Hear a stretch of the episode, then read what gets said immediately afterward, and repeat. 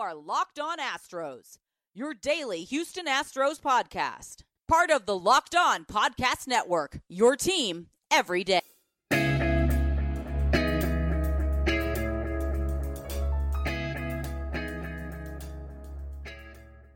I am Locked On Houston Astros, and I hope that you join me for a daily Locked On Astros podcast. My name is Eric Heisman. You can find me on Twitter at Eric Talk Stros. You find the show at Locked On Astros, your team every day. You too can get Locked On Astros on new podcasting app Himalaya, Google Podcasts, Apple Podcasts, and Spotify. And when you get in your car, tell your smart device to play podcast Locked On Astros. We are just days away from the winter meetings. That's when all the deals get done, and that's when you get all the GMs together. They have a drink at the bar, and they say, you know what? What would be like if you traded for this guy? You know what? Let's go ahead and have a drink with Gerrit Cole and try to get him signed with a whoever team. Uh, let's go ahead and meet with the agent of Gerrit Cole. And that's what happens. That's what the winter meetings is. It's just a everybody has a chance to get together and to meet face to face and have a Jerry Maguire moment when you're like, "Show me the money, show me the money," and that's what a lot of these free agents are going to be looking for. And we've seen a lot of names go off the board, including today we had Cole Hamels go off the board. He signed a one-year deal with the Atlanta Braves, who have been quietly making some great additions this offseason. We've seen them add several bullpen members, and it just seems like they're just uh, loading up to go back to the playoffs again in 2020. But the big bombshell of the day was Zack Wheeler signing with the Philadelphia Phillies, and this was a five-year deal for 118 million. That means that the Astros were probably never really into that discussion. But that's not what Jon Heyman said. In fact, right before the Phillies signed Wheeler, we saw a tweet come out from Jon Heyman that says that the Astros were one of the several teams still interested in Zack Wheeler. And it makes sense. He has a great spin rate. He's ha- he's the type of pitcher that the Astros have made into superstars. He's a type of Gerrit Cole type pitcher who's had good success with the other team, but with the Astros and using the analytics and working with Brent Strom and maybe just working alongside Justin Verlander, Zack Greinke, maybe some of that can rub off on him. But he played for a pretty good rotation last year with the Mets. You had Noah Syndergaard, then you have Jacob DeGrom. So he has been pitching around some great talent. So uh, he's taking his service to Philadelphia, and this is the second straight offseason that the Phillies had made a big move, uh, landing a free agent. I know last year they made a couple trades as well, but last year you remember they signed Bryce Harper, and then the Nationals went on to win the World Series in 2019. So this means that the Mets are guaranteed to win the World Series in 2020. And yes, I'm exaggerating there a little bit, but but the Mets will still have a good team and the Phillies will now have a decent to above average starting rotation and they could go out and sign another player. So we'll have to see how this whole offseason plays out for the Phillies, who did non-tender Cesar Hernandez, who's been one of their staples. They're, he's kind of not quite Jose Altuve type guy because he's he was never that type of character, but he's somebody who's been around for a while. Phillies just said, "Look, we have so many options that we don't really need Cesar Hernandez. So, good luck. We hope you find a great team, but you're not really worth the 11.8 million. And that's what you saw all across baseball. So let's go and talk a little bit more about the Mets. The Mets are looking at changing the ownership structure. And a lot of people, I was talking to some Mets fans earlier today, and they want the Wilpons out. Uh, but this is not going to totally kick them out, but it's a step to the positive direction. A lot of people say that the Wilpons are what's causing the Mets to struggle and not really be as good as they could be. So we'll have to see how this all works. And speaking of the Mets, JD Davis came out today and said that he was not aware of any cheating scandal in 2017. And he said he wished he knew because he batted like 160 or 190 or uh, that just shows how a lot of people are trying to, to defend the Houston Astros. But what he did not play that long with the Astros in 2017. Maybe they weren't cheating at that moment in 2017 when he was playing with the Astros or up with the team. But let's kind of look at the context. Who is the new Mets manager? Carlos Beltran. Do you think he's going to come out and say, yeah, my boss, uh, my new boss, uh, he cheated. He orchestrated this whole cheating scandal with banging on trash can and looking at the live feed so close to the dugout and a relay signs, and that's how the Astros won the World Series in 2017. All because Carlos Beltran cheated. Yeah, he'll be riding the pine all season, and that's just not something that you do. And props to JD Davis for not snitching, even if he knows what's going on. And props to the retired people. Brian McCann, uh, he's retired and he's probably not participating in any of the investigation, and you know that Evan Gattis is probably not participating as well. So uh, we'll have to see how this whole situation kind of uh, evens out towards the. Um, I, I want to say it's probably we'll probably know something in January, late January to early February, because you got to do it before spring training. You got to know something. I don't think they're gonna distract from the winter meetings and say, by the way, while we're all here, let's go ahead and talk about the Astros cheating scandal. Let's just go ahead and go back to the Astros' interest in Zack Wheeler. This brings up several good questions. For example, if the Astros are in such a budget crunch, then why were they interested in Wheeler when we knew that a few days ago that a team had a offer out to him that was 5 years, 100 million. And I wouldn't be surprised if that was the Astros who put out that offer and said, "This is our max offer." And the uh, then Wheeler went ahead and took advantage of that, and somebody probably leaked the deal, and then he was able to get more elsewhere. There were reports that said that the White Sox actually offered more, but Wheeler's wife preferred the East Coast, and so that's why he wanted to play with the Phillies. So we don't really know exactly what happened there, but when we get back from break, I'm going to talk a little bit more what that means about the Houston Astros, that they're still looking to add a, a piece like Zack Wheeler. Remember to get the show every day. Subscribe to Locked On Astros on Apple Podcast and download Himalaya at your app store and subscribe to Locked On Astros. Listen in your car to or from work every day.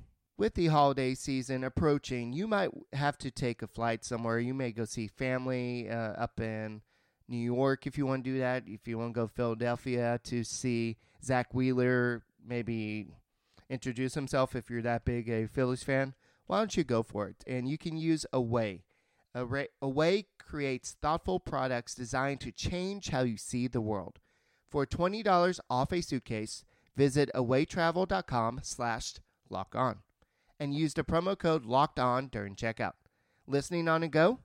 If you can't visit Away right now, you can find this and other offers from Locked On sponsors at lockedonpodcast.com slash offers.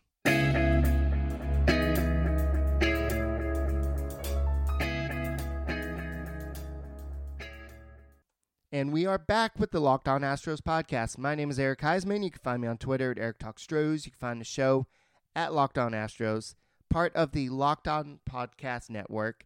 I'm really excited to be doing this show, and I'm really excited for the off season where we're just all sitting around sucking our thumbs because there's nothing much to talk about with the Houston Astros. They haven't really made a lot of deals. Uh, some people, I was talking to some people earlier, and I was saying, well, what if the Astros go out and sign this this person? And they said, no, the Astros are not going to sign anybody out there besides fringe players. And there's a very, very, very, very, very, very, very, very slight chance that they could still go after Gerrit Cole I don't think it's happening. I really don't. But there's still a chance that if they're willing to give five years, a hundred million, if that was the case, I'm not. I don't know if that's the case, but if that's the case, then maybe they're willing to go up a little bit to bring somebody back like Gerrit Cole. Gerrit Cole and Stephen Strasburg are two of the best pitchers on this uh, market, and they're probably the uh, best pitchers that in the past two years that you can sign as a free agent. They have all the bargaining chips here. And uh, apparently, Gerrit Cole told the New York Yankees he met with them. I think Strasburg also met with the Yankees today, but he said there is no West Coast bias. He is he does not have to be on West Coast. If you pay me the money, I'll go to that team. So the Yankees, uh, he is probably really a Yankees type player He's got that attitude. He's got that I don't really care what you think. And the one thing I have to wonder is are they going to make him kind of cut his curly hair? And is he going to be able to have that long hair with the Yankees? So, but if they're willing to go over the luxury tax threshold, there are some options out there that they can go get. And I want to talk about somebody who was non tendered the other day that I think will be a perfect fit for the Houston Astros. Remember last year they took a chance on Wade Miley? Yes, Wade Miley had a great 2018 season. So, uh, well, I guess in, when he wasn't hurt, uh, he had a great season. So it wasn't really out of the blue. But somebody who the Astros should take a look at is Taijuan Walker. He is somebody that used to be one of the top prospects in baseball. He kept on getting traded. He had Tommy John surgery and missed the in, most of the 2019 season. I believe he came back and pitched in one game. But this is a guy that he's not a strikeout pitcher, but he's somebody the Astros could get cheap, and maybe they can turn him in into a not I wouldn't say a Gerrit Cole type person, but I would say maybe a um, poor man's Charlie Morton, just because he does have the stuff. Uh, he just needs to stay healthy, A, and learn how to harness that and really learn how to be a pitcher. We've seen him show a pretty good spin rate. His fastball is not doesn't have as much spin, but all his other pitches have a lot of spin. Uh, his least amount of spin is on his sinker, but a lot of uh, baseball is kind of going away from throwing away the sinker, so that may not be a big issue at all. He relies primarily on his four seamer, which he throws about 66% of the time. His split finger is his next uh, second um, most thrown pitch. That's 26.7% of the time. And his cutter is about 6.7% of the time. But keep in mind, this is probably after only X amount of uh, one game last year in 2019. So uh, his repertoire could change, but this is a guy that the Astros will probably go out and get. I really think the writing's on the wall that Robinson Chirinos needs to come back and play with Houston Astros. The teams that need a catcher, it's growing scarcer and scarcer. I know Josh Phegley's out there, but I don't think he's somebody the Astros. Uh, if they have a choice between Phegley and Robinson Chirinos, I think they should go Chirinos. He may cost a little bit more, but if Chirinos signs somewhere else, then yes, you could go after somebody named Phegley. But I don't think he is their first option. Robinson Chirinos has and always been that first option.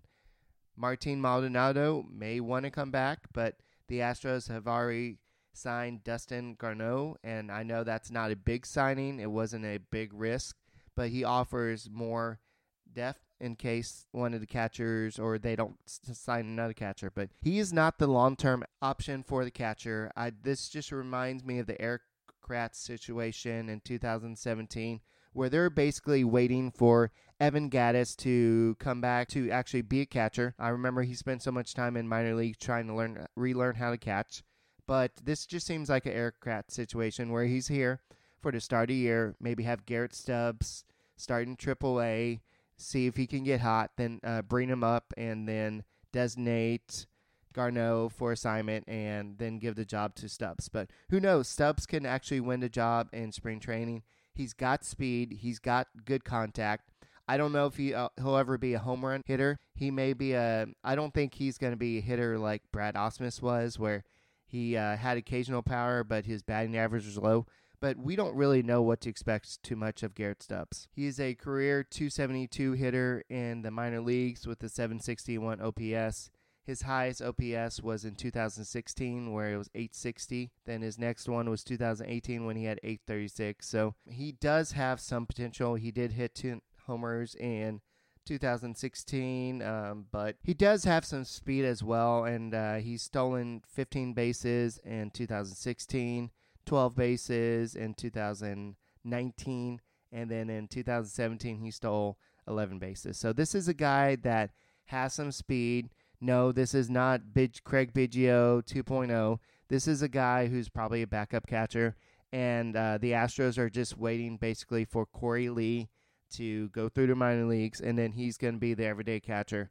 Garrett Stubbs may be his backup someday.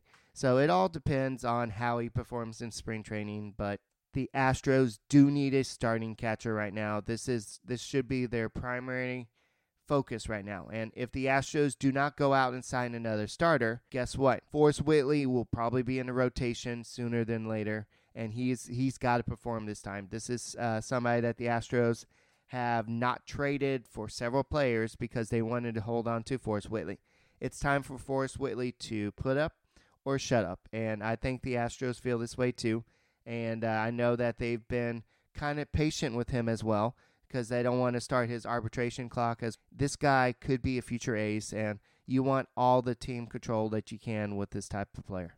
In other news, Dylan Bundy was traded to the Angels. So the Angels know that the Astros they're not going to be a weaker team in 2020. They may not have a manager in terms of AJ Hinch if there's if he's suspended. Uh, we don't know what the whole situation is. I'm not going to speculate, but uh, the Angels know that all they need is a few players. When I say few, I mean like five or six players to maybe catch up to Houston Astros. And one of those players has got to be Gerrit Cole. If the Angels don't sign Gerrit Cole, there's no way the Angels can catch up to the Astros. I know Mike Trout plays for that team, but uh, Dylan Bundy is not going to scare me. He's somebody that I would love the Astros to have gone after. The Orioles traded him to the Angels instead. There are some interesting relievers to look at in the non-tender market. You have Josh Osich. You also have Derek Law, Ryan Buchter, and Alex Claudio. And I know my wife would really hate it if the Astros go out and trade for Claudio because he has that weird, funky delivery. And my wife never liked that. She said, Why does he do that? That makes no sense. Taijuan Walker is somebody I've already talked about. I think he would be a great buy low candidate for the Houston Astros. But Kevin Gausman is the one that uh, Astros fans need to kind of keep eye on. He is a former top prospect. He is somebody that the Astros could definitely mold into a quality, at least fourth or fifth starter. I don't think at this part of his career he's an ace at all. This is somebody to kind of look at. So uh, I forgot to talk about this earlier. Why was Zack Wheeler so popular in this market? He is the second tier behind Strasburg and Cole. Those two are going to demand the most money. Third cheapest option was Wheeler. So you saw a lot of teams going after the ace that they can afford. Not the best pitcher, but the ace that they could afford. What I can tell you so far about this offseason is this is not going to be a stalemate like it was after the 2017 and the 2018 seasons. This this market is uh, people are giving money out. You the big names may take a little bit, but you see all these minor names like uh, Zack Williams signing, signing, and there's a lot of movement going on. And so that makes me think that this is going to be a very big winter meetings because everybody wants to get the players they want before they somebody else grabs them. The winter meetings start on Sunday, even though most things don't really happen until Monday and beyond. And we'll also see the Rule 5 draft that week as well. It, I believe it's normally that Thursday uh, before everybody wraps up and leaves. So uh, on the rest of this week, we're going to be previewing the winter meetings and we'll be talking about the Astros' biggest needs.